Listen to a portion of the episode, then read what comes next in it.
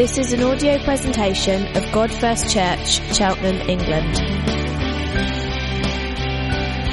A community of Jesus followers worshipping God first, proclaiming God first, and together living God first lives. For more information, visit our website at godfirst.org.uk.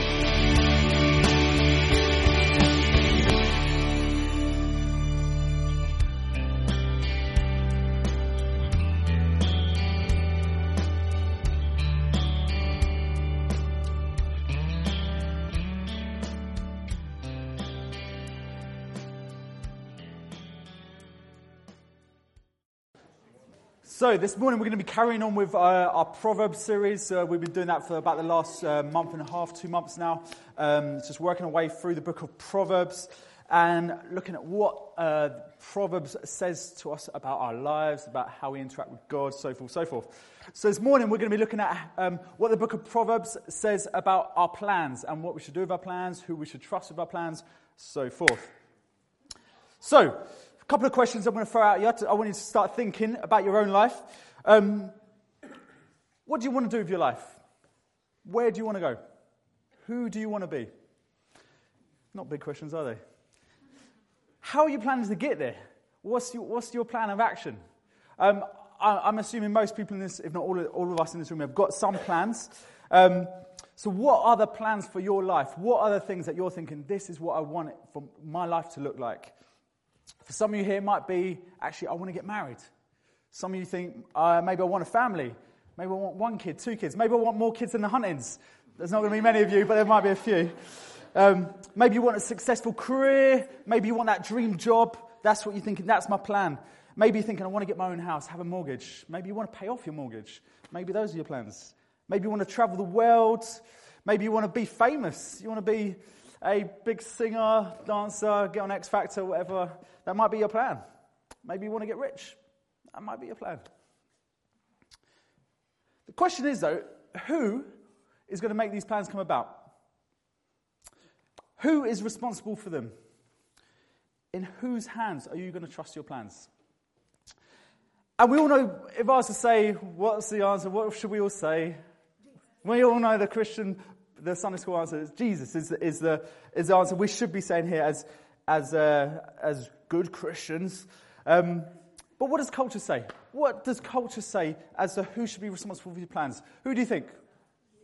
Yeah, you are responsible for your own plans. That culture clearly says it again and again, and you'll hear it um, more often than you probably realize.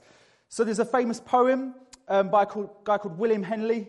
Uh, it's called Invictus, made fam- uh, more famous recently by Nelson Mandela, but it's, it's been made famous by Winston Churchill. It's, it's a big poem. This guy is actually from Gloucester, so he's a local lad. The last two lines of uh, his poem, up, up there, they're, they're quite well known. I am the master of my fate. I am the captain of my soul. Clearly saying, who's in charge? We are. We are in charge of our fate. We're in charge of our soul. Another guy you probably wouldn't have heard of, but he appears to be quite a big, big, uh, big wig in the American kind of uh, motivational speaking scene. He's uh, earned loads of bucks selling kind of books and talks and stuff like that. And he says this um, A sign of wisdom and maturity is when you come to terms with the realization that your decisions cause your rewards and consequences. You are responsible for your life, and your ultimate success depends on the choices you make. So the other day, I put to Google um, our other gods that tells us all the answers we need to know. I just put the question is who is responsible for my life? The whole of the front page, all every single answer on the front page, took me to websites which fall into the category of what we'd call self-help. Um, you see, our generation is swamped with the self-help genre you, we have gurus in absolutely every single uh, department of our life saying, this is how you can live life better. This is how you can be happy. This is how you can be successful. This is how you can be content. Many of these gurus are self proclaimed, but they are who they are. And they have got information and so called wisdom that is helpful for us to live a better life. So basically, the self help genre takes the theme of actually what you need to do is go about changing your habits, changing your attitudes, changing uh, your expectations, changing the way you think, and actually that will bring you to happiness and, and success. So basically, if you try hard enough, that will sort it out. You'll get there. And the thing is, if you haven't, if you haven't got there, then you obviously haven't tried hard enough. And so you need another self help book to give you a different dynamic to get you there. Um, so this past, uh, the last few days, a number of our leaders here have been away um, at a conference with um, the network of churches we're part of called Advance. And we have some friends in uh, one of the Advance churches down in, in Waterloo in London. Um, they're a brainy bunch, these guys. Um, I would not fit in there. But they, do, they release this really good um, leaflet. They basically write, write this little kind of article, this leaflet, which they hand out at train stations once a week. And it's called Salt. Um, and basically, what they do is uh, each one is written uh, just reflecting on something on popular culture, something that people could easily read, pick up, think, oh, yeah, this is interesting, I can read this. And at the end, there's suddenly a twist to say, actually, none of this answers, you need Jesus, basically. But it's, it's written really well. And if you haven't signed up, you can sign up for get it for, for email. I get them, and I think they're great. But there's one back in March called The Self Improvement Generation. And it, goes, it talks about how we've had this explosion in self help genre in the past couple of decades. And it comes out, with, it had a couple of stats in there. It says, in the UK, self help books have become the most popular genre of books. More, important, more bigger than science fiction, shock horror to some of you sci fi fans, um, I can see you. Um, uh, more popular than autobiographies, more popular than any other genre of book. Self help is uh, what's, what's flying off the bookshelves at the moment. Sales in the US topped 11 billion, uh, 11 billion annually and they'd grown more than 15% in 2015. The Arts Council in the UK even funds a national scheme called Reading Well, through which doctors can prescribe self help books to reduce anxiety, self harm, and depression. So even our medical professions, uh, well trained people are saying, actually, this is the answer that we need. Self help is the way to go. So, so I think we could be uh, forgiven for believing that. Um, what used to be once a niche category, a niche genre, uh, the self help stuff, is now uh, a postmodern cultural phenomenon. phenomenon. You know the word. Um, and it can lead our generation to think it's something new, but actually, uh, I would argue it's not anything new at all. It's just become a lot bigger. So again, going back to that uh, Salt, it says uh, said in there, self-help is just a secular manifestation of an age-old, almost universal impulse to improve ourselves. Much of the history of religion is the account of people striving for a higher standard of humanity, be it under the guise of karma, holy righteousness, or Torah law observance. In the secular West, we've just done away with the religion, but the desire to improve ourselves haven't been lost. You are the answer to your success and happiness. That is what self help teaches you. You are the answer. Equally, what it teaches you, if you don't um, reach that uh, stage in your life where you feel content, where you feel successful, where you feel happy, then you have done something wrong and you need to work harder and try harder at it. So, my general feeling if self help books were the answer, then they'd stop releasing more. There's literally thousands of these uh, just being written all the time. But surely, if one of them had the answer, then actually it, it, that would be the last one that people brought and think, I don't need any more. I've got it. But actually, these books keep coming out because actually these books never answer this, satisfa- this desire to be satisfied and to be fulfilled and to have uh, your goals achieved, so forth. We still live in a culture um, where depression is rampant. People are unhappy. People feel like failures. People feel like they, they need a bit more to feel successful, and people are uncontent. I'm not saying that's all the time or every single one in every moment. We, we, we all know people who feel happy and content at certain times in their life, but in a general kind of culturally, that's where we're at. So maybe the problem is, maybe making plans is the bad thing. Maybe if we didn't make plans, then all that would mean is we wouldn't fail. Because, and actually, maybe that's the way to contentment. However, I think that's slightly ridiculous. Um, I think we all make plans. I think it's just common sense. It's just what you do, it's just what needs to be done. Um, I think if anyone here was not to make plans at all, I think actually the reality is you wouldn't feel content. You'd probably feel more like you're bored, you'd feel unmotivated, uh, you'd probably feel quite lonely because no one would want to hang out with you because you would never make plans with them.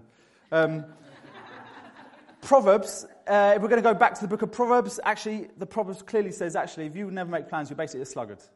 Okay? So if you've been in the book of Proverbs, it says a lot about the sluggard. We've, we've had it before, so I won't go into it now, but you can go away and read about the sluggard in the book of Proverbs. Okay, so what are we to do then? So we believe plans are a good thing. We believe you need to make plans. But we also recognize we're pretty unsuccessful at making good plans that uh, leave us satisfied, leave us feel like we're, we've made it, we've got there, we're happy. So, what do we do? Well, I'd argue um, we're going to go back to the Sunday school answer. We have to trust in God. Actually, God has to be the one we trust with our plans.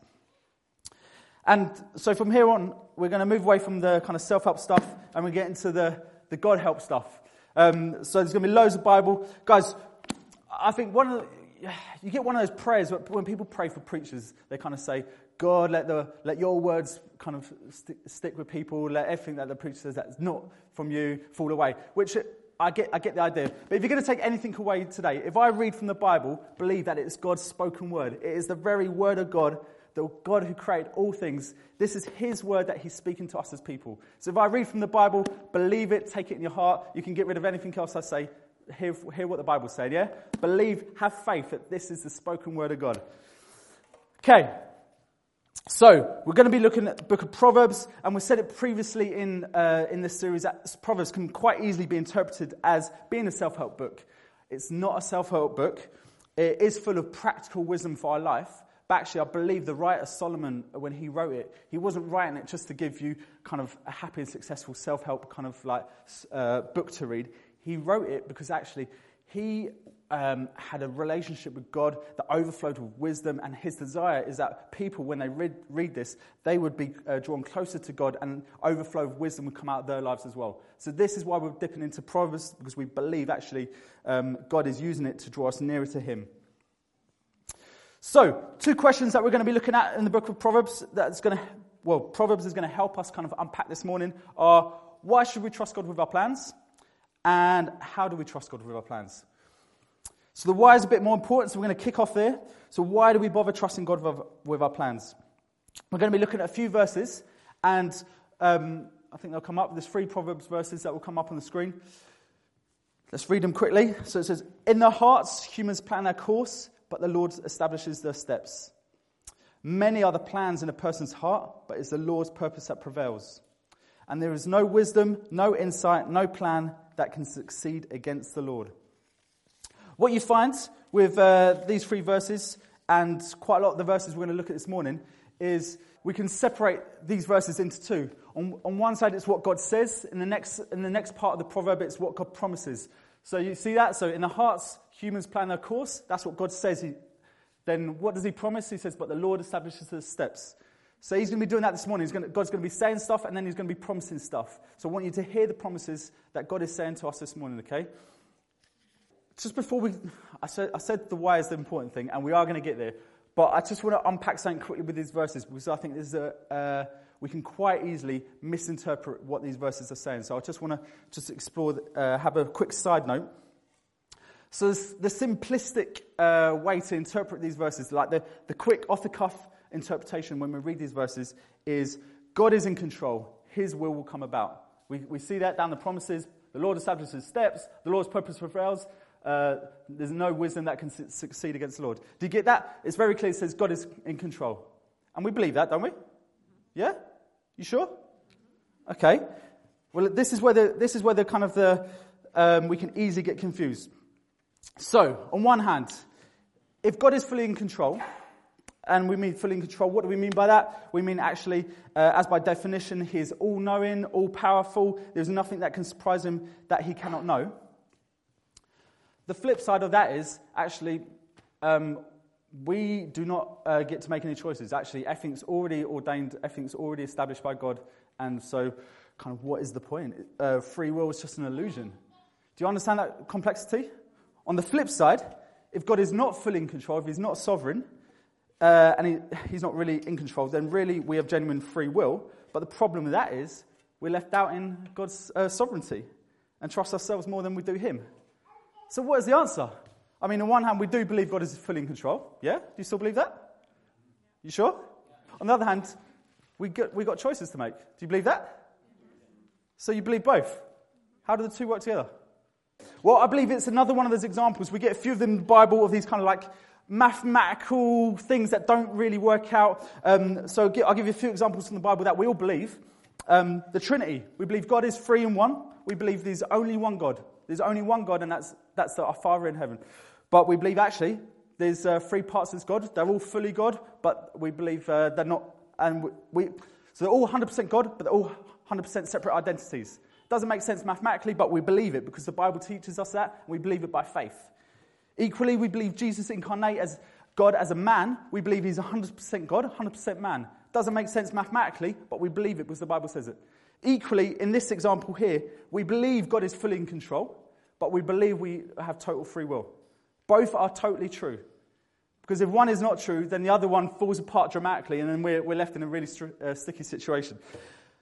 It may not make full sense, but it is very practical to our lives.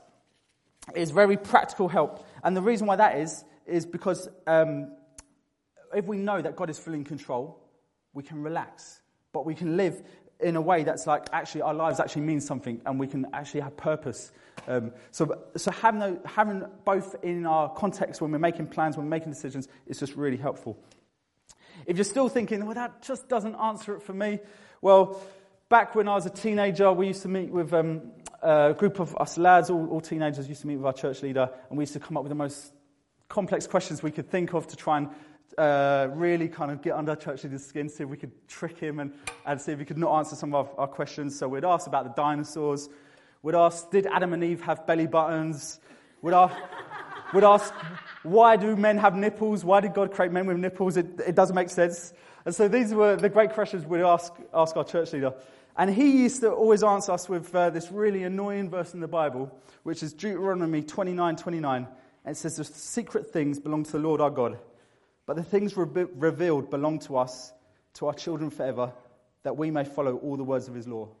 So basically, the Bible's saying, what is in the Bible is for us to know. What is not there is for us not to know. God can have secrets, he doesn't have to share all his knowledge with us. And we just have to deal with that. So that's where we're at with that. So I just wanted to explain that's the simplistic understanding of those verses, um, but both are true. So there's a whole load of more examples of the Bible um, saying exactly the same thing. God says and God promises.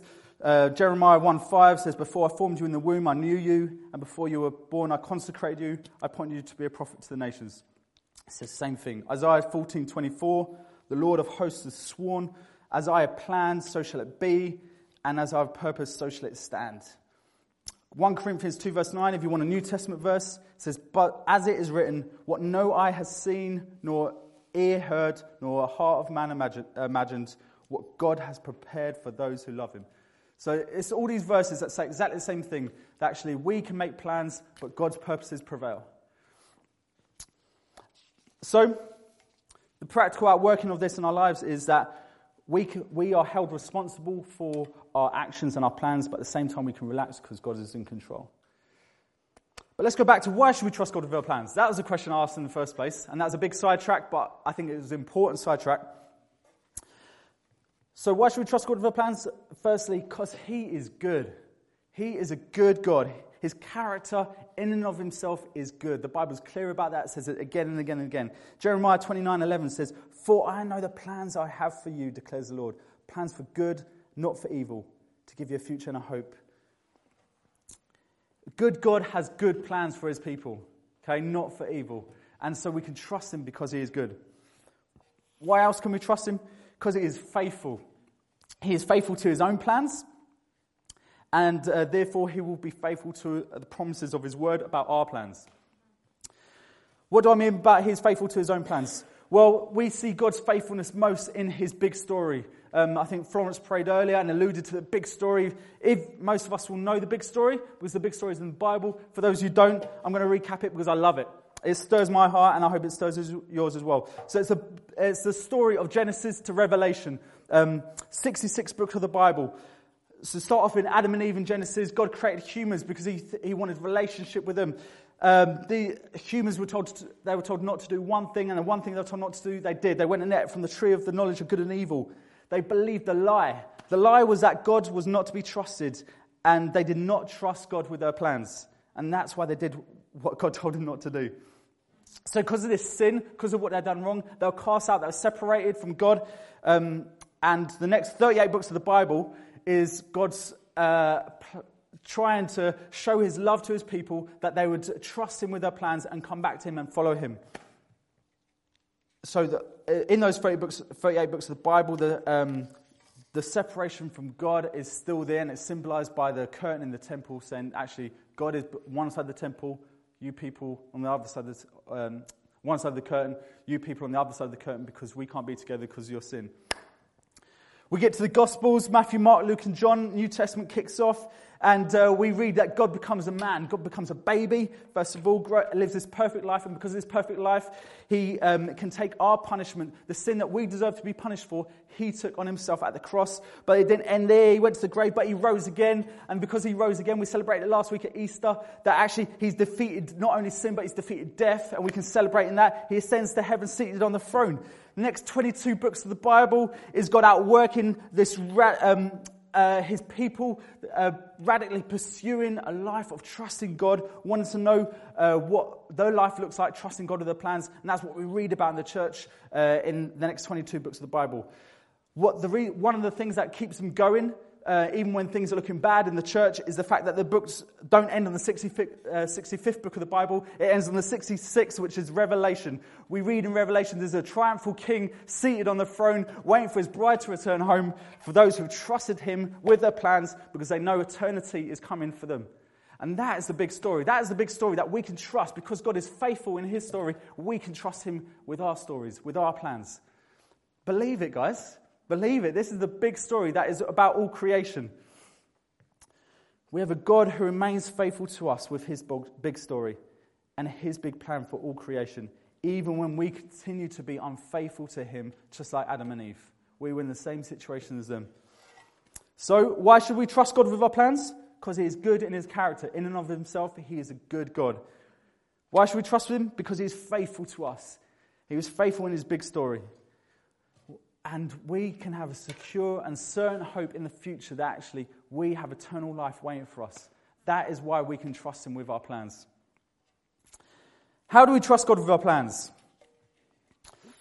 Uh, Proverbs 16, verse 3 says, Commit to the Lord whatever you do, and He will establish your plans. The interesting thing about this verse is when we read it, uh, most of us will read it in the wrong way. Straight away, our automatic interpretation in our heads is wrong. So, what we'll tend to read it more like is uh, commit your plans to the Lord and then your deeds will succeed. I don't know if you picked up the difference there. It's subtle, but it's a big difference. So, an alternative way of saying it is, our way of understanding it is commit your plans to the Lord. It's kind of saying, Oh Lord, bless my plan. And then the execution of those will succeed. That's not what God's saying in this, in this um, proverb at all. It was we're basically saying, God, please come and honor our plans and bring them success. That's what, that's what our interpretation of this proverb so quickly goes to. But that's not what God's saying. In fact, in fact, it's saying exactly the opposite. So when we commit ourselves to God in every of our life, He will establish the God given plans for our lives. Massive difference. So the Hebrew word for commit basically means to roll over onto, so uh, to fully trust. So you can imagine, I don't know, that I guess the, the scene in Indiana Jones when he has to jump onto the imaginary bridge, actually his full body weight is going onto something that he cannot see. And this word commit is put your full body weight onto, roll over onto. And so Jesus is saying, actually, trust me completely with your lives. Trust me completely with your lives, and then I will establish um, my plans and your life will be sorted, basically. That's what the verse is saying. So we need to unconditionally trust God with um, all the things that happen in our lives. So, unconditionally trusting God, you will slowly become a person who makes wise plans. Plans in accord with reality, plans in accord to who God is, who you are, and plans that honor God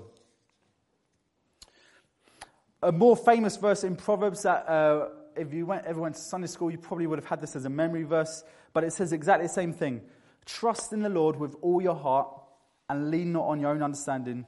In all your ways, submit to him, and he will make your path straight.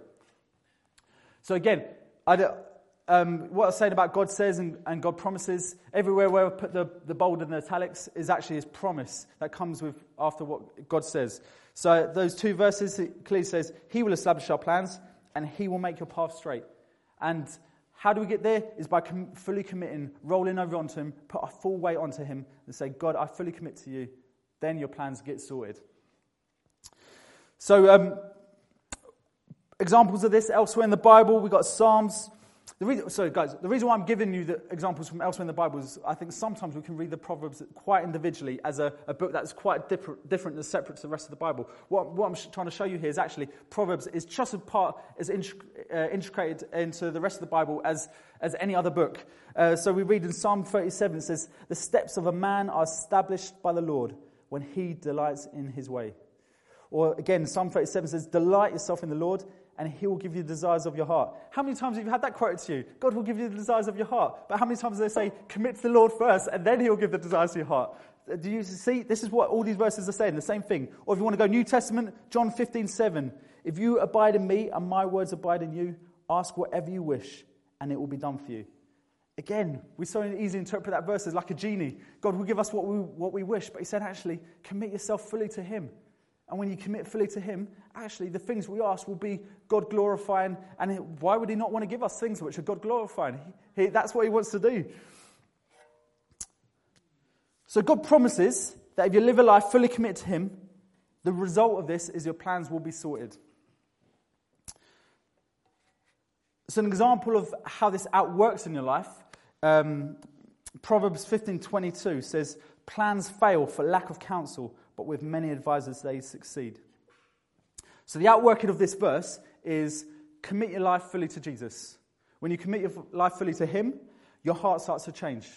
As your heart starts to change, uh, you become more like Jesus, and one of those, um, one of the outworking of that is humility. When you are humble, you're so much easier to seek guidance from others. As you seek guidance from others, um, your, your plans are more likely to su- su- uh, succeed. Do you get that? Do you get that working? That comes from a changed heart, leads you to successful plans because of how your character changes, and then you're then able to make wise decisions. Yeah? Because I think sometimes, um, I think sometimes as Christians we can so easily think, oh, God, just, just guide me. And that's, that's a good prayer to ask. But I think equally God says, commit your life fully to me, every area of your life. And actually you'll make wise decisions. And so I think um, uh, Tim Keller, he said, uh, uh, he basically says, when people come to my church and say, What should I do? He says, Make a decision. He says, Just make a decision. Um, because actually, he, he believes, actually, by faith, that actually, if you're living a life committed to Jesus, you'll start making decisions which glorify Him and, um, and will come about. And if God really doesn't want you to do that, then I think He will guide you in a different direction. So you do not need to worry. Great, so that's the practical outworking of um, these, these proverbs, how God guides us is committing to Him, life change, then we make wise decisions. So, godly character produces wisdom. Wisdom produces wise choices in life. Wise choices in life means uh, the, the desires of our heart are established. The things we want to see in our life come about. So, the answer to how do we trust God with our plans is by trusting Him fully, rolling over onto Him with our whole lives. I think the, the reality is, is probably quite a. Um, our natural response. When I said this morning we're going to be looking at how to trust, one of the questions we answer is how to trust God with our lives, is we probably were expecting almost a self help manual. Um, okay, I need to do this, this, this, this, this, and then, then it will happen. This he's, he's about to tell me. And that, I think that's a natural response. But the reality is, God says, commit to me. Just commit to me. I think it, it's difficult sometimes making decisions. There's decisions that you know, if I make this, it's going to affect uh, my life dramatically. This is going to affect my family's life. This is going to affect others. And, and I, I get that. It's, there's a real tension, I think, for, for me and uh, my family at the moment. I guess for me and Vic, we're thinking, okay, God, what is your plan for our life? Where do you want us to go? What do you want us to look like? We believe God's calling us to go church planting, but we think, God, we don't know where. Um, and in one sense, I, I, want to apply this to my life and just make a decision. But at the moment, I think, I, I, I don't even, if I had an inkling of, actually, I really want to go here, then I'd start making a decision and see if God lets me go down that route. But it's just not happening at the moment. I'm saying, God, come on. And I feel the sense of frustration saying, I want to know where you're calling me to. But at the moment, I feel like actually this is where God is calling me to. Um, and I feel once I get a sense of actually maybe this is the area, I will pursue that and I'll just make a decision and see if God opens that door. And that's how I'm just going to have to outwork. And I think there's that tension of actually what happens if I feel the call to go somewhere which maybe I'm not going to be happy about, or maybe I think actually it's not going to, it's going to affect my, my kids and their lives. So I think actually we could stay in Cheltenham and, and they'd have a great education, they'd have maybe a quite a comfy life, but maybe we could go somewhere else where you think actually the schooling could completely dramatically change. They could be in a situation where they could be exposed to a lot more things. And these decisions are real. And I don't want to downplay that, but actually, in the context of the big story, we need to believe that actually God is faithful, God is good, and God is trustworthy, and we have an eternal life that if we trust Him and fully, fully commit to Him, then He will establish plans in our life, and we, we, know, we know He is good, and we know those plans will be for our good.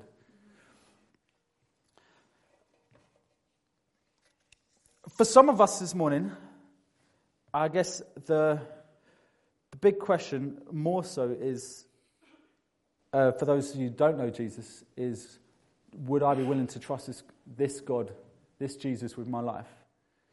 Have I heard enough? And it might be that actually the, uh, the 321 course is probably, uh, might be where you're at and thinking, actually, I need to know more. Uh, I'd like to know more about this God. I'm, I'm intrigued enough, and I want to encourage you to get on there.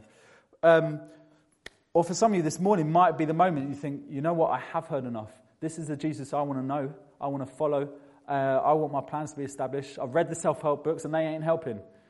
And this morning you can know Jesus and you can know that He has a plan for your life, a plan for good and not for harm. For some of us who are Christians, some of us who, who are already living a life with Jesus and trying to see, uh, trust Him with our plans, the reality is for many of us, we can have uh, an intellectual answer, which is different to our heart answer intellectually we know, yes, we should trust God with our plans. He is the one we should trust with our plans. We know the Sunday school answer. But reality, the, uh, the way our lives look, it doesn't match up. Our heart response is different to our head response.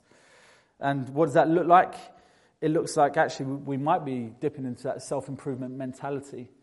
I've heard people say in this church, oh, why don't we have more um, preachers which are about kind of three steps to uh, seeing your life change, that sort of thing. And we think, actually, we're not a church which is about self help. We're a church which is about gospel transforming our lives to fill us with godly wisdom.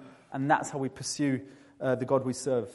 It might come out if, if you are if you do have a different head and uh, head and heart kind of reaction to trusting God with your plans. It might come out with fear and worry and panic. God says, "Fear nothing but the Lord alone." He says that because He's established plans for you which are good, so you don't need to fear. It might be that you're trying harder. You think, okay, that didn't work. Okay, I'm going to try really hard at this plan. Okay, that didn't work. I'm going to try really hard at this plan. It might be that you're overly plan. That is not me, but some people are like that, and they think, I'm going to think through every single detail. How can I make sure this plan is successful? Um, and that, that stresses you out, and it burdens you down, and you're tired, and you think, oh, God, I, I want to trust you with my plan. Some of you, where your head and heart are different, is um, you just don't ask God. You go about making decisions, um, and your automatic response is, okay, this has happened, okay, I'm going to do this, or I want to see this, so I'm going to go this way. And you haven't even said, God, what do you want? Help me. Um, and so the encouragement this morning is we need to roll over onto Him. We need to trust Him fully with our lives. So the psalmist, um, he writes in Psalm 143, um, he says, Show me the way I should go for to you I entrust my life.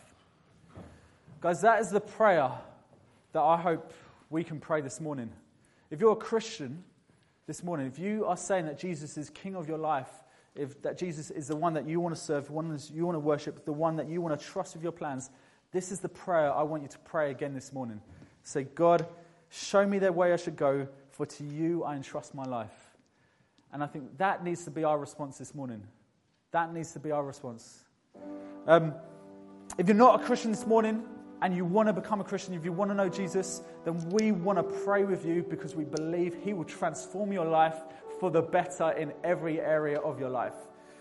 If you are a Christian this morning and you think, I need to, I've got big decisions to make, and um, I maybe haven't been trusted God, or I've been in fear and panic, or I've been over planning, or I've been trying to try harder, I've been in self improvement, I've been all these things, then we would love to pray for you this morning to say, God, I want to trust you fully in my life. I want to roll over onto you and say every decision, it needs to go to you because I want to live a life that uh, is uh, su- successful and is established. Plans are clearly established because you have made them.